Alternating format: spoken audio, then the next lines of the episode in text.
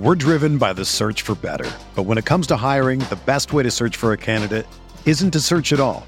Don't search match with Indeed.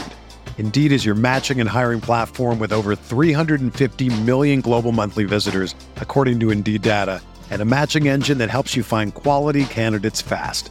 Ditch the busy work. Use Indeed for scheduling, screening, and messaging so you can connect with candidates faster. Leveraging over 140 million qualifications and preferences every day, Indeed's matching engine is constantly learning from your preferences, so the more you use Indeed, the better it gets. Join more than 3.5 million businesses worldwide that use Indeed to hire great talent fast. And listeners of this show will get a $75 sponsored job credit to get your jobs more visibility at Indeed.com slash BlueWire. Just go to Indeed.com slash BlueWire right now and support our show by saying that you heard about Indeed on this podcast. That's Indeed.com slash BlueWire. Terms and conditions apply. Need to hire? You need Indeed. This podcast episode is brought to you by Coors Light. These days, everything is go, go, go. It's nonstop hustle all the time. Work, friends, family expect you to be on 24 7. Well, sometimes you just need to reach for a Coors Light because it's made to chill. Coors Light is cold lagered, cold filtered, and cold packaged. It's as crisp and refreshing as the Colorado Rockies. It is literally made to chill. Coors Light is the one I choose when I need to unwind. So when you want to hit reset, reach for the beer that's made to chill. Get Coors Light in the new look delivered straight to your door with Drizly or Instacart. Celebrate responsibly. Coors Brewing Company, Golden, Colorado. Welcome to the Arsenal Vision podcast. He's done it.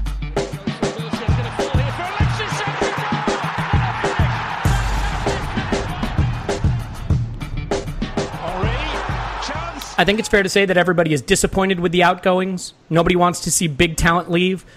But when you crack open the war chest and make a big addition, it gets everybody fired up. So while we say goodbye to Tim and Paul, we are thrilled to welcome Andrew from Arsblog on a short term contract for an undisclosed fee. This is the Arsenal Vision post match podcast. My name is Elliot Smith, and you can block me on Twitter, Yankee Gunner. Andrew, do you have a Twitter handle you want to throw out there for people? Uh, God, you know, I should set one of those up. Actually, I believe this social media is the is the new thing now. All the kids are doing it. So. It's a blast. There's a lot of angry people on there. I'm not sure if you're familiar with that, but right. No, I I try and uh, try and keep away from as much of that as possible. Actually, understandable. actually, uh, quite obviously, Andrew can be found on Twitter at just arsblog. That's it. Blog about arses. Uh, but we also have Clive here. Clive stuck around. We were able to re-sign him, so Clive is here. You can find him on Twitter at ClivePFC. Hello, Clive. Hey man, I'm feeling all important. Thanks a lot. You're on the pod with me like every time. You don't. By now, I would think that that would be over. Yeah. Well, look, uh, Andrew. One day you're you're talking to Ian Wright. The next day you're talking to me. So swings and roundabouts. Um, it's, it's been a tough week. is the spice of life. I guess so. Uh, all right, so let's dive into it. And I mean, uh, maybe we'll save some of the the transfer stuff just for a minute. But one of the things that I think has been confusing me the more I think about the season. You know, we had this great run in after we switched to the back three, and obviously the FA Cup win was fantastic. And then we really did have a good start to the season. I mean, Liverpool aside and not being ready and the transfer business stuff that everybody's familiar with, we had a good run of form. And I know a lot of focus is on Santi Cazorla getting injured, but what happened in the middle of the season is a little bit hard to reconcile with what we saw bookending the season. And I was wondering, now they've had a little bit of perspective and time to look back on it, other than Cazorla's injury, is there any way you can explain how we plumbed such depths in the middle of the season uh, and, and why it wasn't able to get turned around quicker? Um, uh, mm, that I, I, I don't know. I mean, I think when you put it like that, it, it really does hit home to me how the way we ended the season, the way we started the season was, to me, probably much more reflective of the quality of the squad that we have. Uh, that a 19 game unbeaten run after losing that opening game that we, we should not have lost because of the preparation and everything else. We all know that. Um, and people pointed to the the two games that we lost against Manchester City and Everton. We lost two in a week, two away games, having gone ahead. But after that, I think we were another seven games unbeaten. Uh, we, I think we won six. We drew one when we got through January, and you know it, we weren't firing on all cylinders. But I don't think it was that that threw us off. And whatever happened in that Watford game, where we went out and were just blown off the pitch almost by Watford in the opening 20 minutes. Follow that up with a game against Chelsea. I, you know that, and then the Bayern Munich games. Arsene Wenger talks about the Bayern Munich games having a profound effect on the on the team, the confidence of the team. Um, I, I don't really have any explanation for it other than it was just a complete loss of form, maybe uh, just a shitstorm of all kinds of things coming together at the wrong time.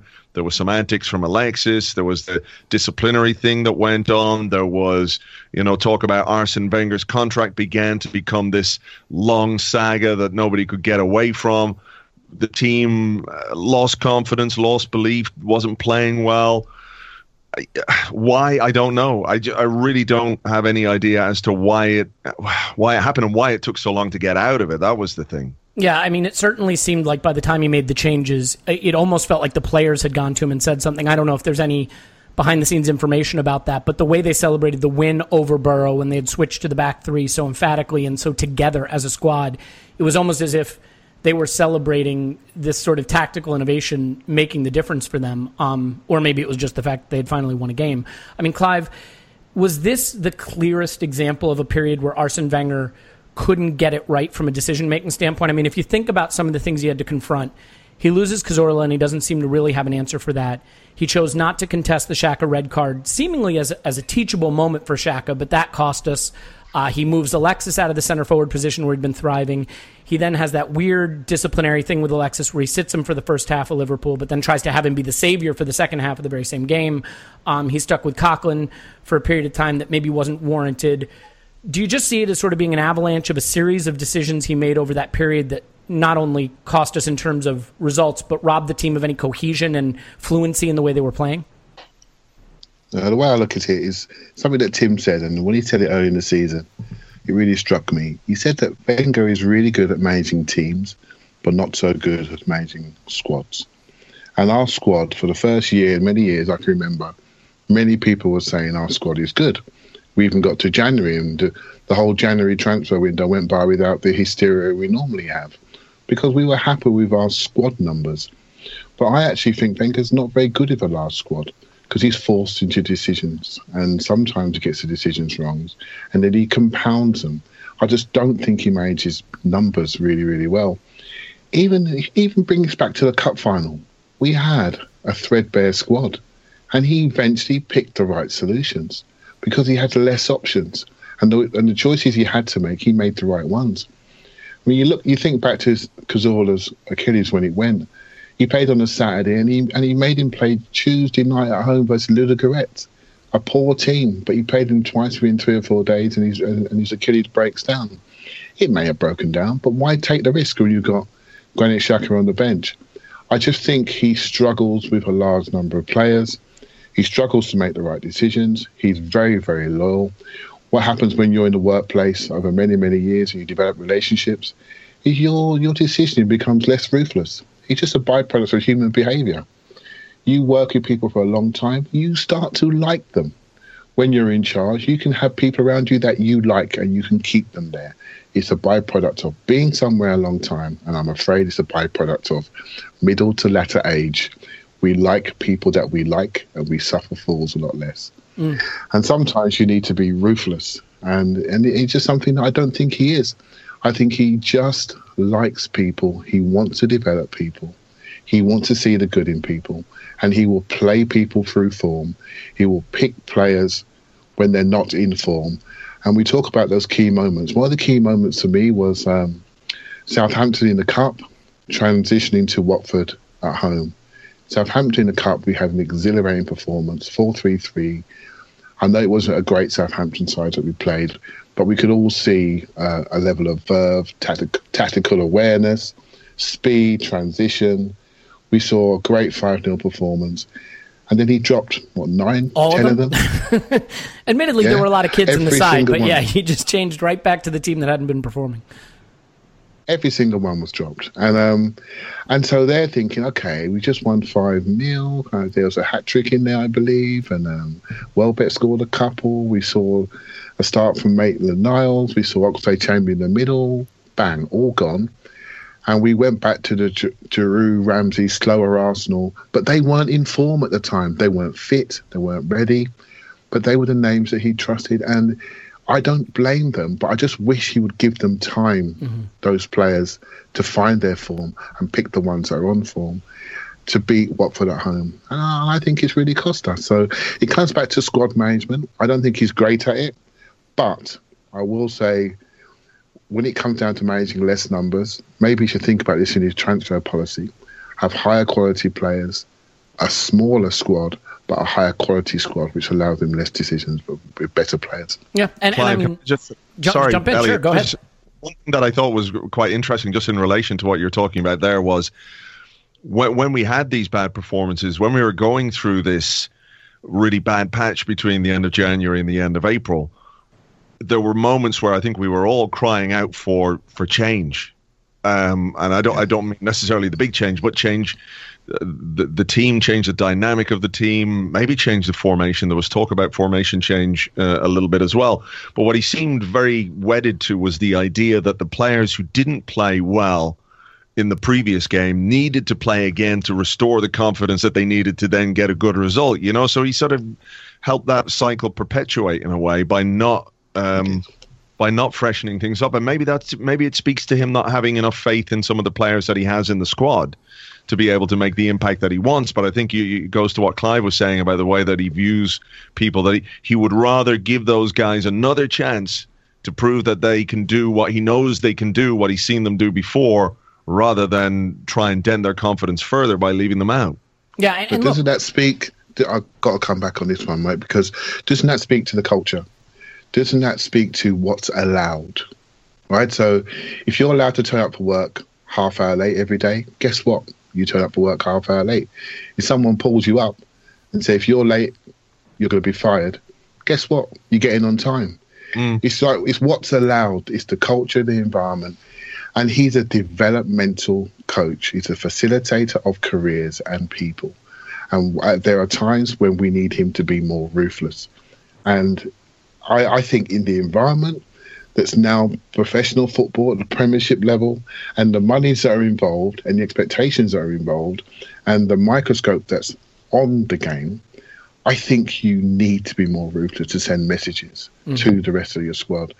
And I think that's where he just I don't want to say fails because if I had a son, I know which club I'd want him to play for. you know, so um, because you, I know he's going to get looked after, right? So, um, but it's just the way he is, and maybe the expectation of us, all of us, is slightly different. We demand something else. Well, the good the good news here is that I, I must not be reaching latter age because I neither like nor am liked by anyone I work with. So you know, on the bright side, I'm, I must still be a young buck. Um, yeah, I, I agree with that. I think you know the most public display of discipline we've seen Arsene mete out in any recent memory is what he did with Alexis in the Liverpool game. It's a classic move of someone who's just not comfortable in that skin, right? I mean, not starting him and then bringing him on at halftime to be the savior. Like it just, it's the most muddled form of, of discipline and sets the wrong example. And I don't think it's any surprise that, that it didn't work out. Um, you know, now one of the things, Larson, though, that we tend to do is is we we have become more adept at analyzing the low points than the high points. I mean, he now has delivered three FA Cups in four seasons, um, and and it is our first time out of the top four in twenty years. And the one thing I wonder, Andrew, is just that you know, as someone who obviously analyzes Arsenal every single day for the blog, twice a week for the podcast, you know, goes to games, talks to, to supporters and, and former players all the time, is the real problem just boredom? I mean, we average about 70 something points, you know, 1.9 points per game over the last decade or so. He's never really been bad. And in fact, this is the first time ever 75 points has landed outside the top four. Um, he's even delivered the trophies that for so long we claimed we would trade top four uh, in favor of. So, given his his consistency, um, is it just the fact that sport is supposed to be about exceptionalism and not consistency? Is it more just the boredom and familiarity breeding contempt than it is an actual decline in, in his standards and his performances? Yeah, I think it might well be. Uh, people have become. Th- th- there is the consistency can be looked at in two ways. I, I think it is uh, a remarkable thing because it is very difficult for any manager to exist at the top level of the game and be consistent. Um, you see guys who will come in and have a great season, you know, a, a Rodgers or someone like Laudrup who comes in and has a great season, but they, they just can't maintain that. So what Wenger can do season after season after season in getting X amount of points is in many ways remarkable. But there is at the same time a familiarity to it, isn't there? There are things about the way Arsenal season goes uh, that that we've all seen before and we've come to expect them. You know, it, it, we're we're all firing out these memes and jokes and what have you because they're they're wedded in truth to a certain extent. And I do think that if uh, you know if if a new manager had come in in 2012, let's say we got done something crazy and brought in a new manager in 2012 and we won three FA Cups uh, under his tenure, and we'd signed a player like uh, Alexis Sanchez, signed Mesut Ozil. I think there would be a lot less um, ire directed towards him, even if people uh, have the expectations of Arsenal as a football club challenging for the Premier League title. I don't think that's an unreasonable expectation for a club like Arsenal with the resources that it has and the uh, and everything else but I do feel like yeah, there is just people uh, are, are just kind of bored of of Arsene Wenger, and they're bored of listening to him say certain things, and they're bored of um, some of the stuff he says after games that we all we all know the things, the handbrake, the little bit jaded, the mental strength. You know these these are things that you know c- can irritate people, and you know to be honest, they sort of wash over my head now at this point because I do feel like in many ways it's just part of who he is that he won't um, he won't rock the boat. He's not going to come out after a terrible performance and say my players were absolutely shit today, even if they were. What what happens on the training ground or behind closed doors, you know, I'm I'm really not sure, but I, I imagine that he's not quite as polite to them uh, the next day. Uh, so there is an element of that for sure. That that because he's been there for so long, for for some for for some Arsenal fans, I've never known Arsenal without Arsene Wenger as the manager.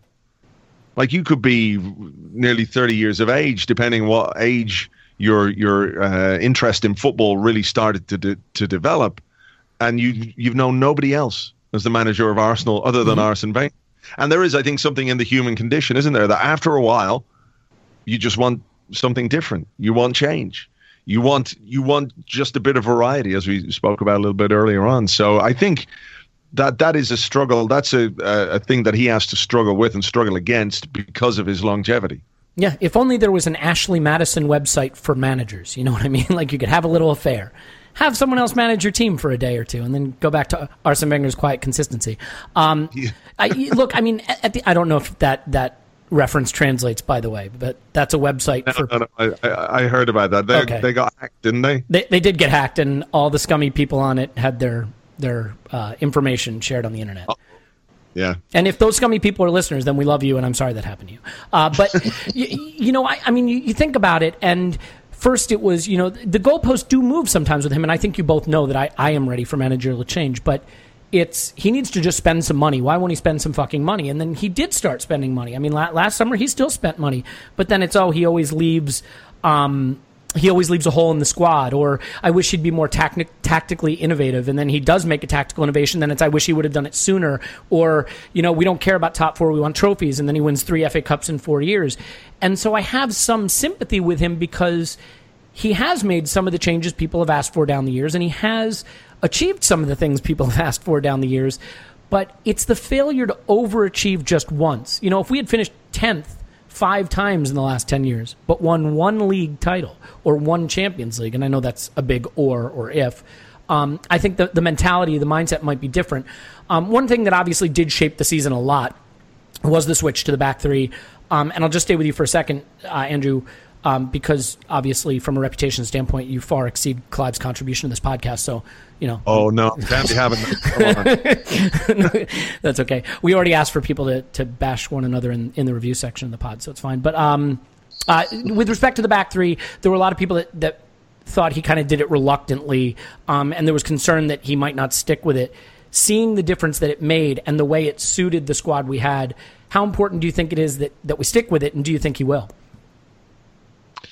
I, you know, I think it's been something that's been really beneficial uh, for the team. Obviously, we could see how it reflected in results, and it's taken them a little bit of time to to to get used to it. I think it, the, the, the best performance we had with a back three was in the FA Cup final, and that was with a back three that nobody really would have uh, selected uh, if everybody had been fit, you know. But I think uh, one of the issues that that's uh, bothered me over the last season, two seasons even, is I think without Cazorla we struggle in midfield, and midfield doesn't really function very well, and it began to function very well towards the end of the, se- the season with that back three. Yeah.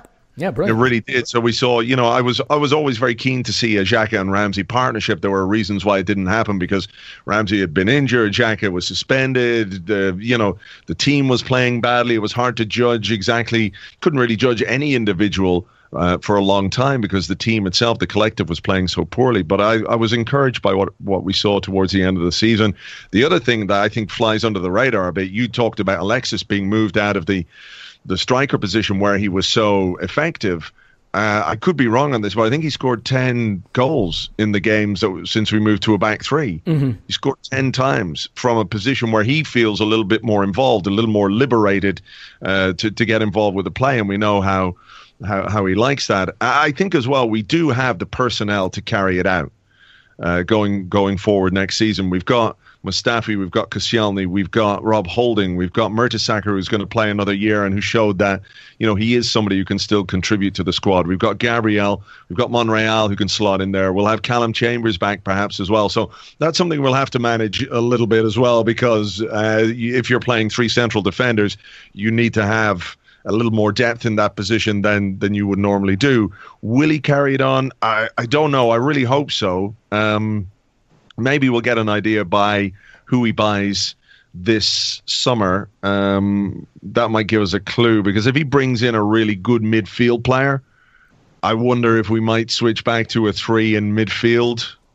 Um, and that might have an impact on the back four. I'd like to see it because, you know, it felt like there was something like I spoke about a few minutes ago. There was something samey about Arsenal, about the way we played. You could you could pick the team basically week in week out. You knew more or less what the team was going to be, how it was going to play, and it, it, it provided variety. It provided something a bit more interesting, but mm-hmm. it was mm-hmm. also really effective.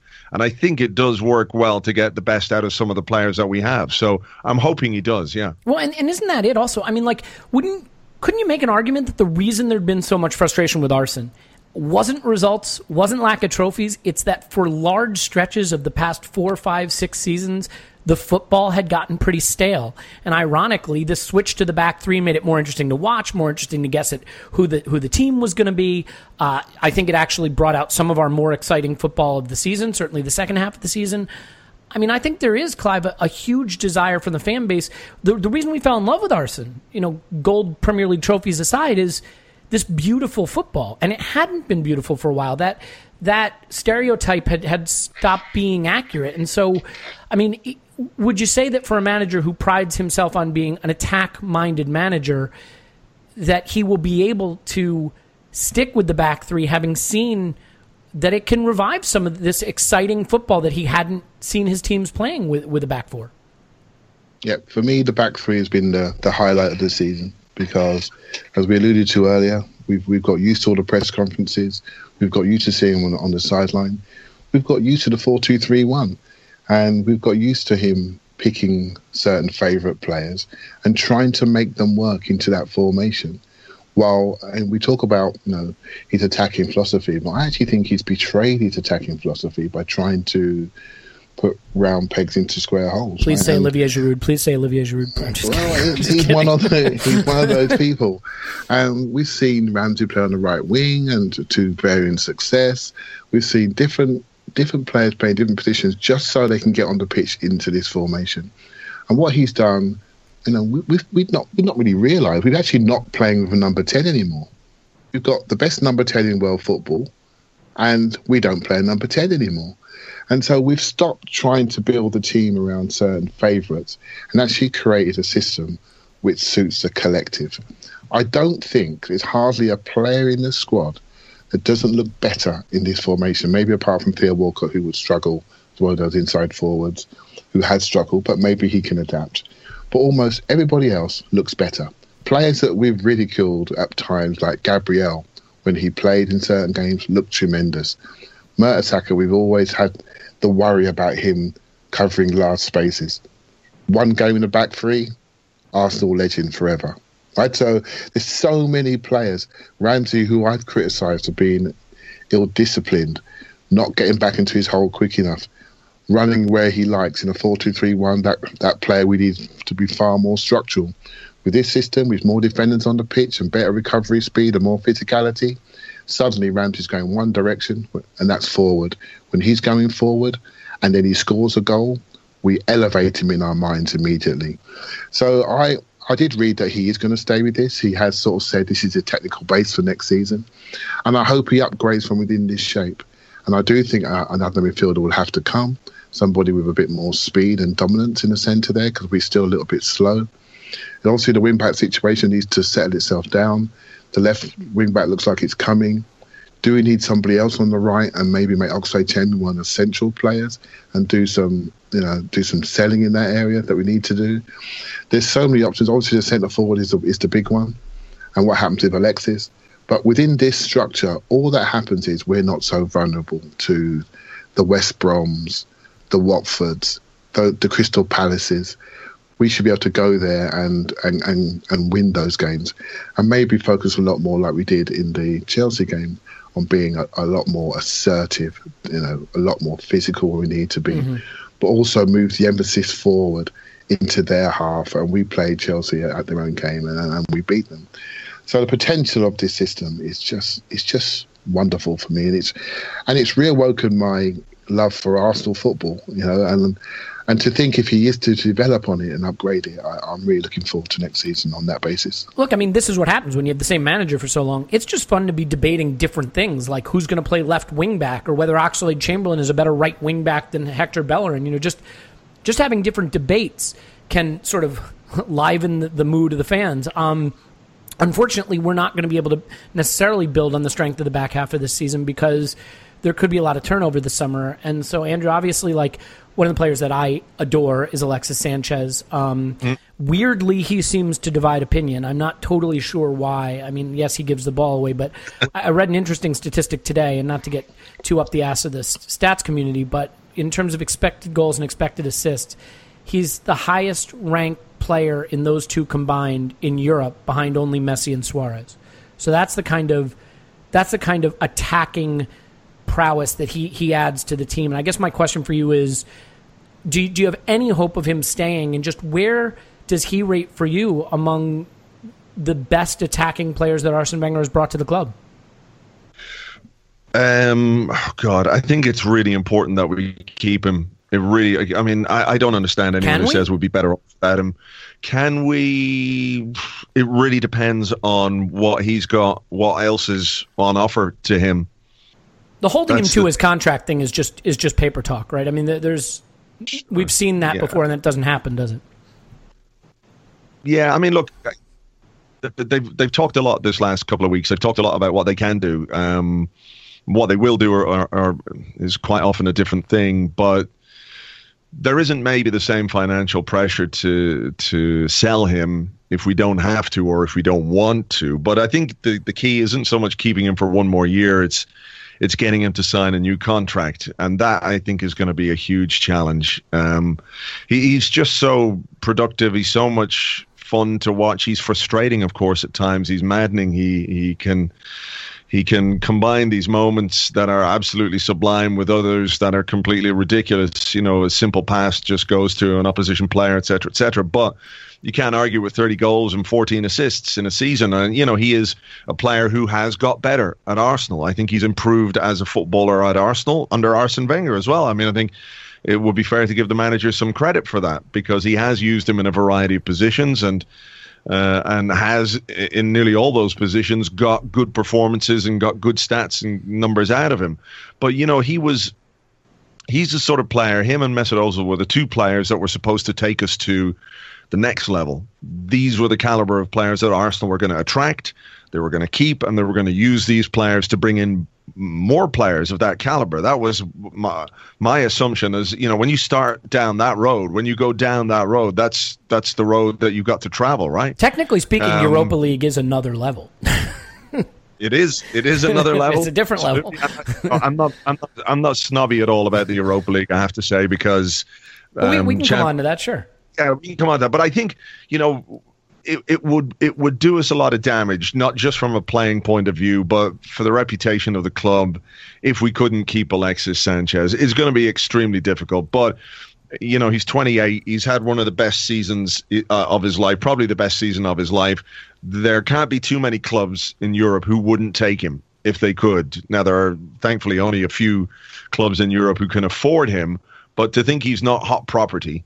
Like imagine if Alexis Sanchez had done that for somebody else and we went into the market to buy Alexis Sanchez, everybody would be absolutely creaming themselves going this is this is wonderful. So I think it's, you know, the the futures of those two players loom large over this summer because uh, I think, as I said in the the podcast, uh, the Arsecast Extra earlier, that if we can keep them, it might help us attract other big players, and if we bring in other big players, it might help us keep them.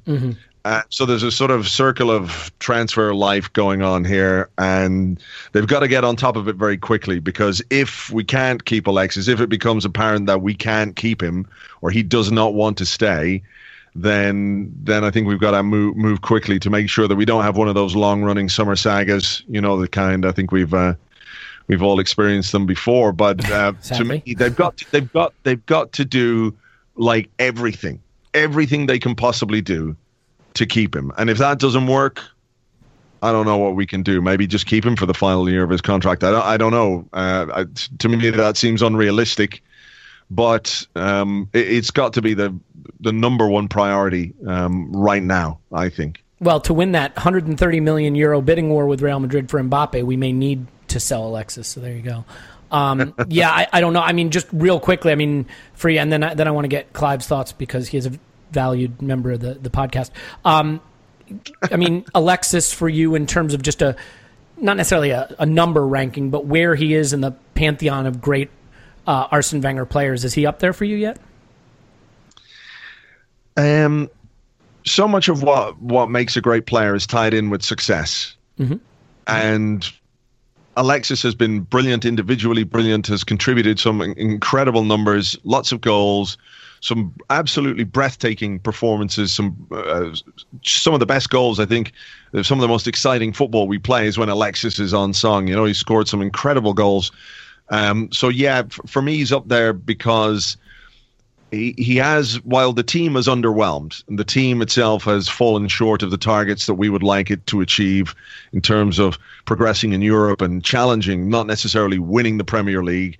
You know, I think in some ways people, um, not that they're tired by association, you know, but it's hard to look at players who, who who underachieve year after year, a team that underachieves year after year, and think there are great players in there. But I think Alexis is a great player. Um, he ha- he has been part of two FA Cup winning sides. Um, you know, Mesut Ozil as well won three FA Cups since he joined the club. But yeah, I, I, I think he's you know he's 28 now. I, he's got two, three more years at this level, provided he doesn't get absolutely knackered um, playing another su- summer tournament. But yeah, look look at his numbers. I, I love watching him, and the, the idea of uh, an Ar- Arsenal without Alexis Sanchez is one that um, makes my trousers brown uh, going into a new season. Yeah.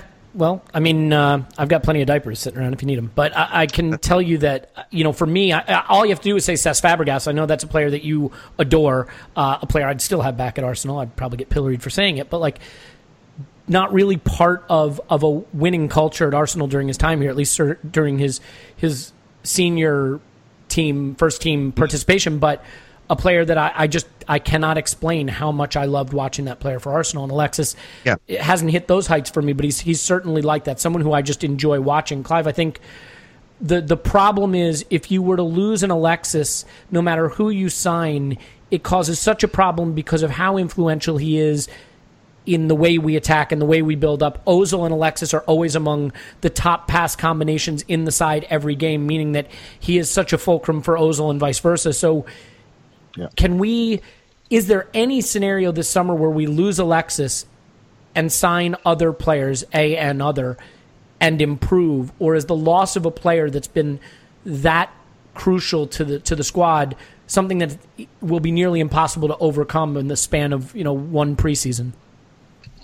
I think uh, I think it's, it's I'm going to take it up a level, right? I think we have to grow up a little bit. I think what we've what we've done is we've lost our strategy in the transfer market, right? So when we moved to the ground, we were forced into Project Youth, right? So, but at least we had a youth policy, a youth strategy. So all the best young players around the world, we brought them early, we nurtured them, brought them through. We knew what we were doing. We we didn't always like it. We complained when we had to play PSV Eindhoven in the in the quarterfinal of the Champions League with two 19 year olds in centre midfield in Fabregas and Denilson. We didn't like it. We got knocked out. But at least we knew what we were doing. We knew why we were doing it. We then got to the ground and we then basically we got to 2014 and we had more money. We bought Ozil. And then we bought Sanchez. And then we got cold feet. We didn't do anything. We bought Peter Cech, and we didn't really carry on with the identity which we were starting to assume was by one or two world class players every season, build that into the squad. But we got cold feet. We started to buy squad players, and we didn't quite know what to do with the extra revenue that we had.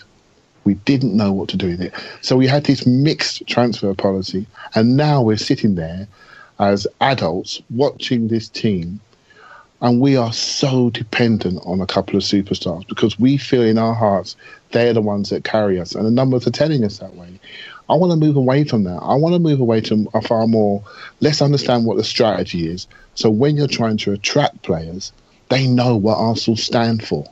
So the most important thing this summer for me, whether we lose them or they stay, is to say, okay, whatever we do now, it's defined. We're going to get rid of the deadwood. We're going to add a certain quality of player. So everyone from the outside can see what Arsenal represent, see what they stand for, and we can become attractive for those certain players that fit our model. At the moment, we're flip flopping between buying expensive players, buying cheap players, buying very cheap players, buying squad players, having gambles.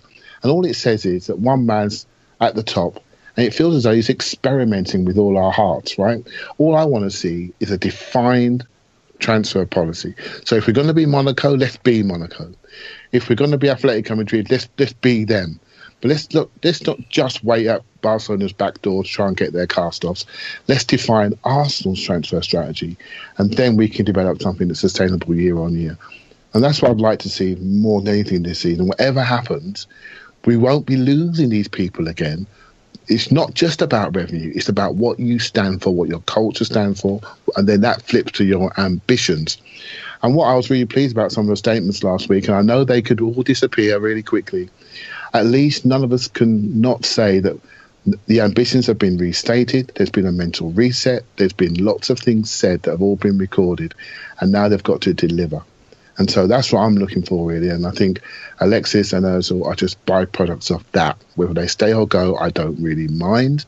What I want to see is a defined strategy. So if they go, they're replaced in a certain way. And I now know what we stand for because then I can I can predict going forward, and I think it's something that's much more sustainable. Yeah, a coherent strategy that that fits the tactical strategy on the pitch, and I think that's really a point really well made because I think you can look back over the last ten years and look at players like Andrei Arshavin, Lucas Podolski, even Granit Xhaka this year, but players who came into the squad as talented players, but without it being clear what their defined role was or how they would fit in the system we were playing. I mean, you guys surely remember Arsene Wenger describing Granit Xhaka as being box to box and then not being box to box and a deep lying playmaker and then a guy who's better, more advanced. And it was unclear whether he even knew the player he had bought. Um, and I think if you have a clear tactical concept, you know, whatever you think of a Klopp, uh, or whatever you think of a Conte or whatever you think of Pep Guardiola, I think as they build a squad, they have a clear idea of the types of player they need in each position. Whereas I think Arsene Wenger's philosophy for a long time was just accumulate talent, which was really good 10 years ago. But as. But Elliot, Elliot, you, you know what, mate? You know, with the system now, we can almost look at the players within that system, with that formation, and we can almost tell the type of player we need for a wing back role We can tell what type of centre halves we need. We need ball playing centre halves that are happy in wide spaces. We know the types of midfielders we need for that formation. So we have a chance here to build something that can continue. Before I felt it was so varied, so mixed, and quite hard to quantify and define. And um, and it was too superstar dependent. I think now we've got a greater chance of moving towards a collective, and, and that's where we need to be. We don't want to be dependent on single individuals to, to bring us forward. Yeah, and, and that's fair. And Andrew, I think I think one of the things that also maybe has been a, a problem over the last few seasons is that Project Youth failed in a lot of ways. Um, it succeeded in some ways. It kept us at the upper echelon of the game. It kept us in the Champions League. But um, along with talent like Cesc Fabregas, who wound up going off to Barcelona, and then we know what happened from there. There are players like Theo Walcott. There are players like Kieran Gibbs. There are players like Jack Wilshere. It hasn't really happened for the way we might have hoped. And is it sort of time for the manager to draw a line under some of the last remaining players from Project Youth and and start to give up, for lack of a better way to put it, on some of those players that are occupying key squad roles, but just don't seem to be able to contribute what they need to? Yeah, I mean, look, the, the weird thing is it's weird. Like someone like Theo Walcott got 19 goals last season, and if you if you look at that seems impossible. That, is that a real statistic? I know it's, it's not real. It's 19 goals, and like if we bought a winger come in and scored 19 goals, we'd be delighted. I mean, going back to something that you said about like Arsene Wenger disciplining players. He doesn't seem to discipline players. I know some of this might be down, or probably is primarily down to the formation, but Theo Walcott has been left pretty much uh, on the bench since he made those comments. Um, that they wanted it more after the after yeah, the Palace game. Mm-hmm. Yeah, I think that could have been it. You know, and that could be Wenger's way of of uh, disciplining a player. Um, yeah, I, I, there there are decisions to be made uh, over players like that who are useful but maybe not useful enough. Like if you keep falling short with the same players, if you're not going to change the manager, then the only thing you can do is change uh, some of the players, right? So I think there, Kieran Gibbs, a nice guy, good footballer, but plateaued about two or three years ago. Uh, his development just stopped. He didn't really kick on to become the player that people thought he might become. Uh, he's been left on the bench for pretty much the entire season until he was called up towards the end. Jack Wilshere made a big gamble last uh, summer when he decided that he wanted to go to Bournemouth.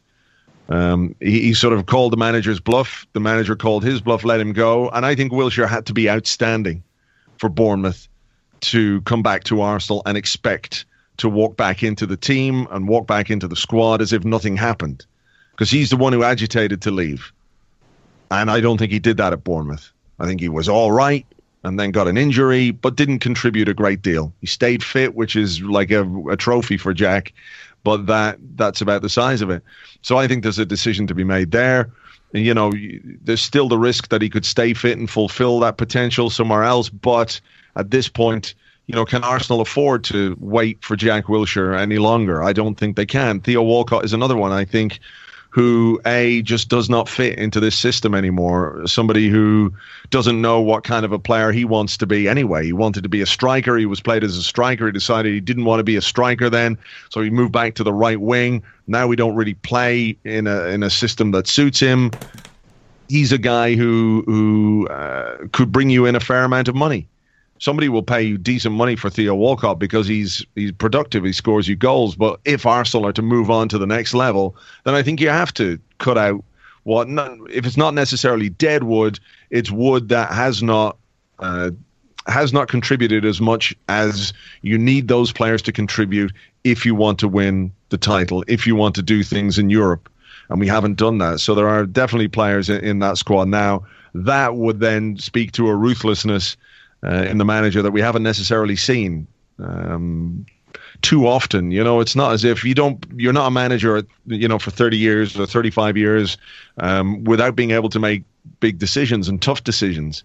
But I feel like over the last couple of years, he's been he's made the easy decision a couple of times with some of those players rather than rather than try and uh, push the boat out a little bit. But I think after everything that's happened last season, the pressures, the demands on him, um, the expectations going into a new season will be uh, just as high, even though we're in the Europa League. Expectations about what Arsenal should do in the in the uh, in the in the Premier League will be just as high.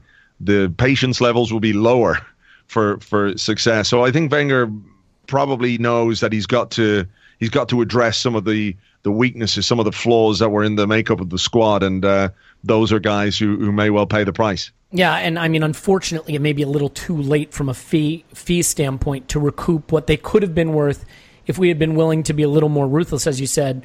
Um, mm. One exception there is I don't know whether you would like to do this or I could is just uh, take Kieran Gibbs, put him on your shoulders, and run him to Newcastle for the mooted fifteen million pound fee. Uh, well, look, if, if anyone's offered fifteen million pounds for Kieran Gibbs and we don't take it, we'd be absolutely, we'd be foolish. I don't think we're going to get that a much. left back too. So. yeah, well, he's apparently he's going to be announced uh, imminently. But when does when's this podcast going out?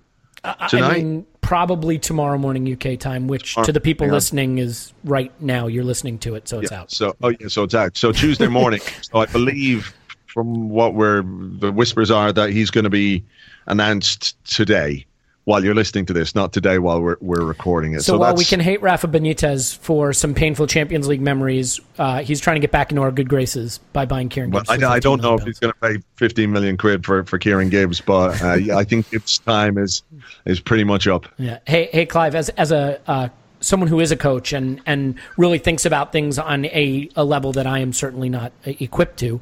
Um, is there one of these players that's really frustrated you that you felt with the right coaching or the right opportunity or the right attitude really would have made it? Is there one of these players that sort of now their star is waning at Arsenal who you're most disappointed to see not not having reached their potential? I think uh, as a player, you need to be, you know, you need to perform. You also need to know yourself as a player, and and you need to be coachable. And, and I was really dis- the one that frustrates me the most is, is Theo Walcott actually because I think you're not just saying that because Andrew's on the pod. no, he's got he's got the most to give, right? He's got, his physical attributes are huge. He he's got the ability to do more, and I don't think he's worked hard enough at other aspects of his game. When I look around and uh, other players and and look at their ability to play both sides up front and centre forward, he can do that if he if he puts his mind to it. He had a period on the left, maybe last season, and I think he sulked through that period. He scored one goal, amazing goal against Man City. And that was the reason he was put there. He's got an, he's got a great shot. He's got to learn to receive the ball on his left foot and go outside people on his left side. Good forwards can do that. I look at Marcus Rashford, for example. He can do that on both sides. And he, and he also, at 19, he's taking free kicks in European semi finals. Theo Walcott, he can do that. He should be practicing that, making sure he's one of our dead ball specialists. Don't accept playing for Arsenal. You know, be a player for Arsenal. Be a real player, and and that comes back to the culture again. Where what does success look like for me? I'm playing there. I'm getting games for England. I'm living in a lovely house. I've got a lovely missus. I've got a lovely family. I, I, I live about 10 miles to the training ground. Life is great sometimes it's just too easy. Where's that desire to really go to the next level? So it comes back to the messages again. What are we trying to achieve? If we are trying to achieve winning the league, then I'm afraid we have to make a call and say, are these people going to take us there? And if they're not, we need to do something and send the message that says, Arsenal are, are, are trying to win again.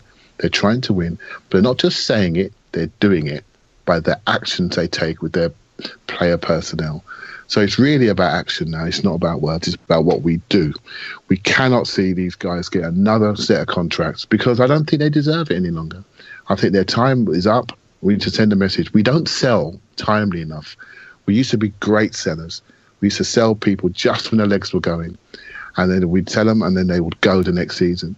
Now we hold them too long, and we don't sell at a good price. We sell too late. So yeah, that's what we need to improve upon. It's all about our actions now, not words. So real quick, and and just um, one word answers yes or no, Clive. Uh, and and obviously not all of these are going to go, but I'm just going to list some names. You tell me yes, you'd sell or no, you'd keep. Uh, Theo Walcott. Yep. Jack Wilshere. Yep. Kieran Gibbs. Yep. Callum Chambers. Ooh. I want to say I'd say yes. Yep. Okay. Uh, uh, Carl Jenkinson. Yeah. yes. Alex Oxlade Chamberlain. No, don't be stupid. well, okay. I mean, then how am I going to host the rest of this podcast? Um, all right, good enough for that. Uh, all right, let's get on to the last issue, which is just what to do about Thursday night football. And I know it's already causing quite the scheduling conundrum for you, Andrew, with your podcast, but um, it is a conundrum for a manager as well because taking it seriously can have a huge cost to your league form, but not taking it seriously gives up an opportunity to win a trophy. And as we've seen through the last four years, a less favored trophy, uh, and I think it's fair to call the FA Cup a slightly less favored trophy, is still a wonderful experience that makes for a fantastic day out and a great memory and something you can actually celebrate with joy and, and euphoria. And I mentioned this on a previous pod, but my Chelsea supporting friend said it sucks for him that he's got to go into the summer feeling down about Chelsea because they lost that cup final um, and we get to go into the summer on a high. So I mean that that's mm-hmm. what it can mean. But for you, is there an argument? I, this seems to not be the popular sentiment, but one that I kind of ascribe to. Is there an argument for taking Europa League seriously because it's different, because we could win it, because it's something new, because it does get you into the CL if you win it, and there's certainly no guarantee that we're going to walk back into the top four next season? Or do you just think bin it and, and hope that you can compete for a league that we haven't competed for in 10 years? Um, I, I think when you enter a tournament, you've got to try and win it. Simple as that. And I don't think Arsenal can be snobby about European football, about European trophies. Um, you know, we had that great win in, in 1994. Um, and we won, I think, the Fairs Cup in 1970, maybe, or 71. Clive, you might 70, 1970. You know, so we don't have a, uh, you know, uh, we don't have. This is not a step down for Arsenal in terms of what we've got to show for our European football exploits. 20 years in the Champions League was great, and we got to a final and it didn't go the way we wanted. Um, but we don't have anything tangible to show for it.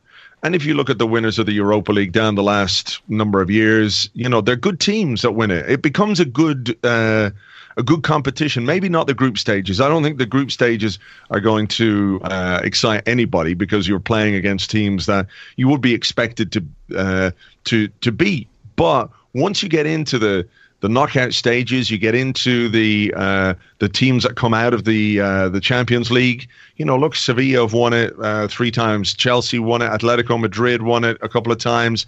Uh, Porto, you know, uh, Manchester United, of course, won it this year. You know, so there are big teams winning this tournament, and I think for Arsenal, perhaps to um, to do more in in Europe in the Champions League if we get back in there winning this trophy would be fantastic. Because people can say, oh, it's a poor relation. Of course, it's a poor relation. But the FA Cup is the poor relation of the Premier League. Still a brilliant day. Everybody who watched that final, whether they're in Wembley or elsewhere, had an amazing time watching their team win a final, lift a trophy. And maybe it will be a, a thing that's difficult to deal with, particularly in the second half of the season when Premier League games are are uh, are ramping up, and we've got Thursday and Sunday and Thursday and Sunday to deal with. But that's the reality of our situation. I don't think we can afford to uh, to bin the tournament just to try and keep the Premier League hopes alive. I think you know if you if you if you lose games, if you can't keep momentum going and confidence and belief going, I think we've seen this season what kind of an effect that can have on your team and the way they play. So go out there and try and win it. I think the early stages of the competition will be a way to to involve uh, members of the squad who wouldn't necessarily play um, other games. You know, we can do a bit of rotation. Uh, but once it starts ramping up into the serious part of the uh, the tournament, I think we've got to go and try our best to win it. Simple as that. Yeah, and it's not a half bad way to get some of those players some playing time and, and maybe see if there's someone who deserves to crack into the first team or is prepared yeah. to come into the first team when you get an injury. And, you know, yeah. I, I think, think about it this way. What would the last five or six weeks of our season had been like if we didn't have the FA Cup?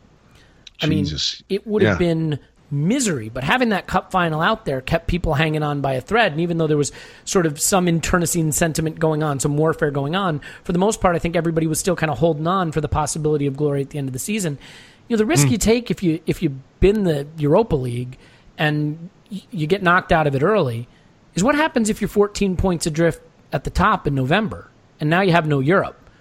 I mean, you're really praying for another FA Cup run, or you you you know we know what that could get like. And with Arsene Wenger staying for another couple of years, it, it's going to be more banners flying over stadiums and protests and just ugly scenes. So, you know, I think there is a huge benefit to having multiple fronts on which your season can be a success and not putting all of your eggs into one basket that can be over, you know, before you even hit the new year. Clive, I mean, for you, I, I know you've said write it off, go for the league. I mean, any desire to maybe see him do it both ways, rotate in the group stage and take it seriously from there, or are you still a believer that you can't do both? there's an option to rotate in the, in the group stage, but we've just sat here and said, says, let's sell half the squad, and then we say let's go for, for four trophies in a very arduous Europa League, right? So, I look at the, I tell you what I look at, right? I look at the competitive landscape at the top end of the Premiership, right? It has never been more competitive. So again, it comes back to our ambitions and our priorities. If you look at Manchester United, they're not skin. They're going to spend big. Man City are playing fantasy football right now, right? So they're just buying everybody. Liverpool potentially about to buy a 60 million centre half. So they're feeling emboldened with a new stand. They've got more revenue coming in. They're looking to re-establish themselves. Right, Tottenham. Well, Tottenham are the greatest team in the history of mankind, even though they've not, they've not won a trophy for God knows how long. But everyone's loving Tottenham, right? So Tottenham have got a great young squad. They're building. They're building fast. So you look around and you look at our competitive landscape, and none of them are going backwards. So for me, the number one thing we have to do next season is rebuild the aura that is Arsenal Football Club. Rebuild our aura. And to me, the best way to do that is have a really competitive Premiership season. It's what counts. It's a FA Cup quarter final every Saturday. That's what it is now. It's an event. I do not think we can put it at risk for anything. Right? We really need to get back to that top level.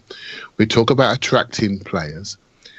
You will not attract players if you have two or three years outside the Champions League, with Chelsea and Tottenham in London building and growing, the two Manchester clubs building and growing, and Liverpool trying to do the same. Right, so I just think it's so important we re-establish ourselves, so you don't let this become a multi-year issue.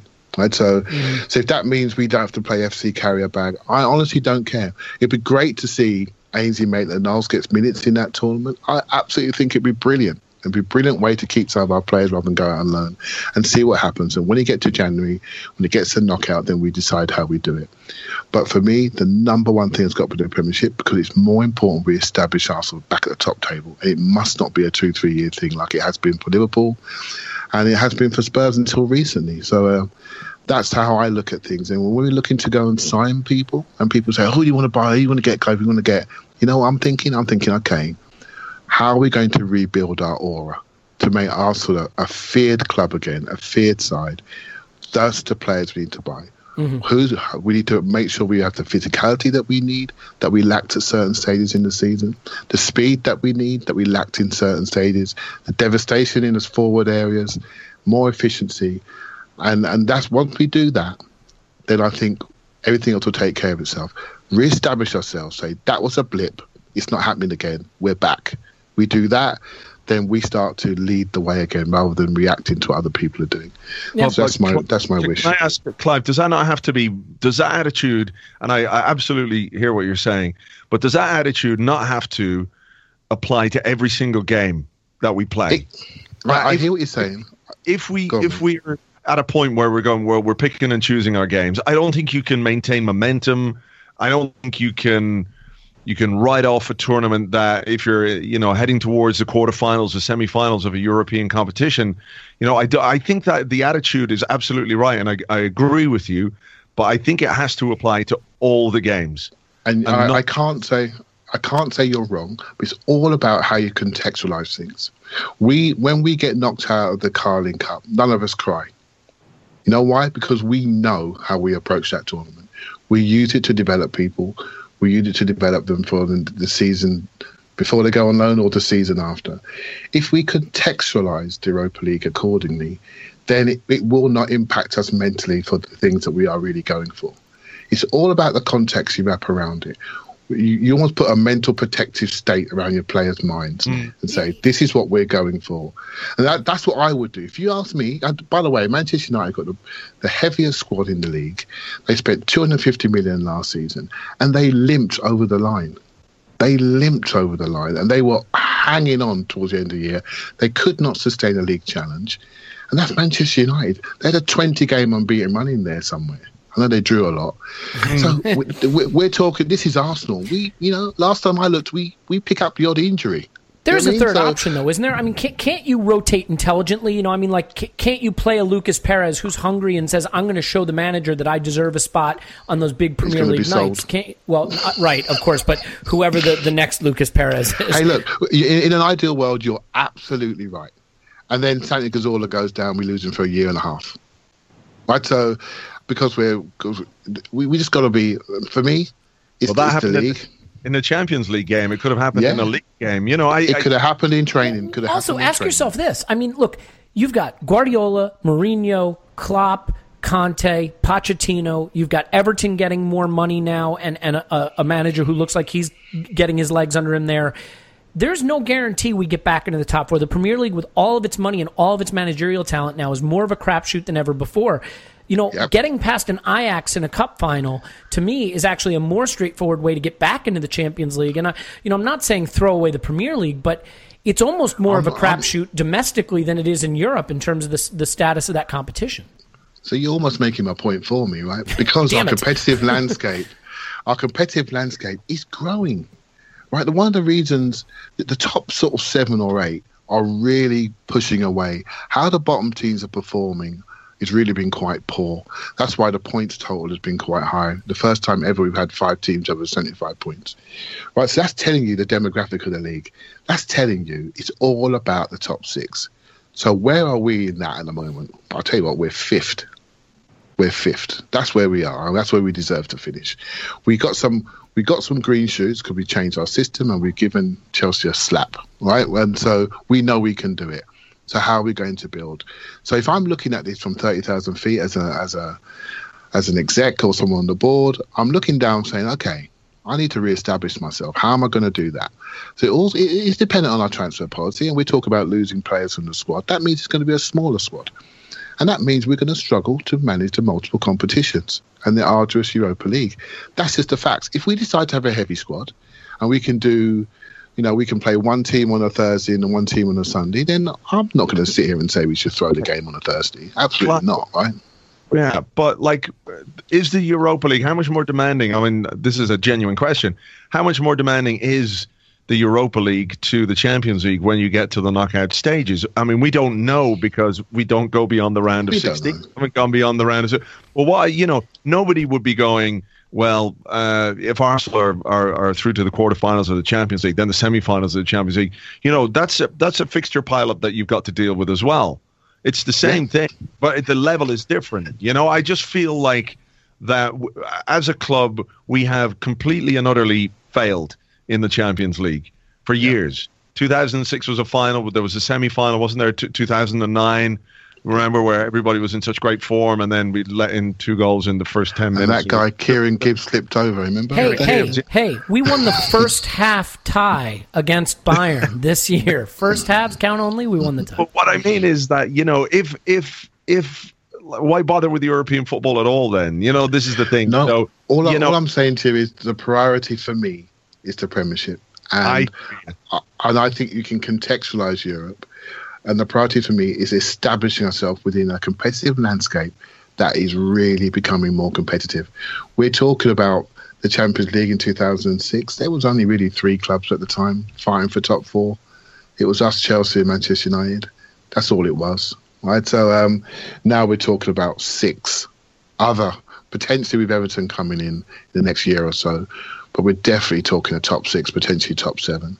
So we've got to look after ourselves. We've got to make sure that we're in there, right? So um, for me, it's all about how we react to that competitive landscape, and and no one can tell me, given the year on year, when Sunderland took home 98 million for finishing bottom, that we haven't got to keep our eyes open because Leicester showed with the minimal resources they have what you can do with smart spend. So we, I just think we need to make sure we do our business at home. Well, look, I, I, I see where you're coming from. I just think we've got to go for it. I don't see why we wouldn't. It's a it's a trophy. Uh, it is a way into the Champions League as well, as Elliot has said. Um, and I think you know if we're if we're serious about rebuilding the aura of the football club, uh, you know, I think it has to it has to apply to everything, to everything yep. that we do. And you know, uh, I I think it's I don't think you can contextualize the Europa League in quite the same way as the Carling Cup because a we haven't been in it for so long, and Carling yeah. Cup is seen as the as the fourth trophy. But you know, um, yeah, let's. It's a let's, debate, and I can't it, win it. I can't win no, it. I, it's just it's just my feeling. It's my feeling. That's how that's what I would do. Look, I, I can't win it. It's just uh, just a feeling I have. We, we get it, Clive. You'd keep Giroud wrapped in cotton wool for the Premiership Saturdays, and, and Andrew and I would run him out there in, in Ukraine. I mean, it's fine. Um, yeah. let's uh, l- let's let's leave it there on that. I, I want to end with one quick thing. So on the Arsenal Mouse podcast, which I, I, do sometimes with Tim Clark and Dave Meekland, we have something called uh, that Tim calls the transfer erection section. In keeping with my uh, uh physiology, I'd like to have a very tiny erection section, just super quick. Clive, a, a name, a big name that you'd love for us to sign that you think it, you know something in the back of your head says it could happen, and then one sort of black sheep, odd personal preference of yours, guy. Just just a name for each of them. Two guys you'd like us to get. Two guys. I like the guy uh, Naby Keita, centre mid from okay. RB Leipzig. Yep. I like him. And you get one more player. Okay, it's got to be him. Because remember, we're only signing two. It's got to be who? Yep. Mbappe. Okay. Yep. Okay, Andrew, your uh, your dream signing, and then your sort of pet signing. Um, yeah, I mean, look, it's it's never going to happen, but I would like Mbappe as well. Uh, just because it would just be what a fucking holy what it would make us all shit our pants with excitement and joy that Arsenal could a attract that player and b splash out and, and bring him in. Really terrible with names when it comes to transfers and, and who I'd like, but I, I really like uh, I really like Verratti at PSG. Ooh. I know that that's not a, that's not a realistic Those option. Are two dream well. signings. If you're asking me for a player that I would like to see uh, come to the club and who could do something for us and who could really take the team uh, forward, he he's a guy I'd love to see as well. But you know, again, with both of those, um, I'm, I'm going to use Clive's uh, expectation shield here uh, for both of those, so I don't get disappointed. But that's that's where I go. What about you? Um, I, I would go Aubameyang and Cesc. Fabregas. I'd just love to see him playing an Arsenal shirt one last time, and you can send complaints about that to Stillberto on Twitter. Um, so, hey guys, I, I, really appreciate it. I know we went just a little bit longer than we intended, but uh, Clive is on Twitter at Clive PFC. Clive, as always, uh, all kidding aside, it is an absolute pleasure to have you. Thank you, young man. Appreciate Thank it. Thank you, and. Uh, I have to admit, it, it was a short term contract indeed. We will have uh, Tim and Paul back on in the future, but uh, Andrew, obviously, uh, really just pleasure to talk to you and appreciate you coming on. Hey, my pleasure. Anytime. Thank you. Uh, Andrew is on uh, Twitter at Arsblog, obviously uh, puts out two fantastic podcasts a week, a great blog, live shows, and all the things that go on with being a true professional, none of which we are familiar with here. Uh, anyway, my name is Elliot Smith. You can block me on Twitter Yankee Gunner. Leave us five star review. Write nasty things about us in the comment section. If you want to write them about Andrew, that's fine. He's never coming back. Um, in any event, uh, should be hopefully some interesting announcements coming. Uh, the inside scoop you just got here today is that maybe Kolasinac, is that how you say it? Kolasinac? Kolasinac. Uh, Kolasinac. The, the guy, yeah. the left back guy who's replacing Kieran Gibbs' The Bosnian guy. The Bosnian dude. He's, he's getting announced um, maybe by the time you've heard this. So uh, if there is still a world to wake up to tomorrow with everything that's happening in it, uh, hopefully we'll be back with another podcast shortly. In any event, thanks, cheers, and we'll talk to you soon.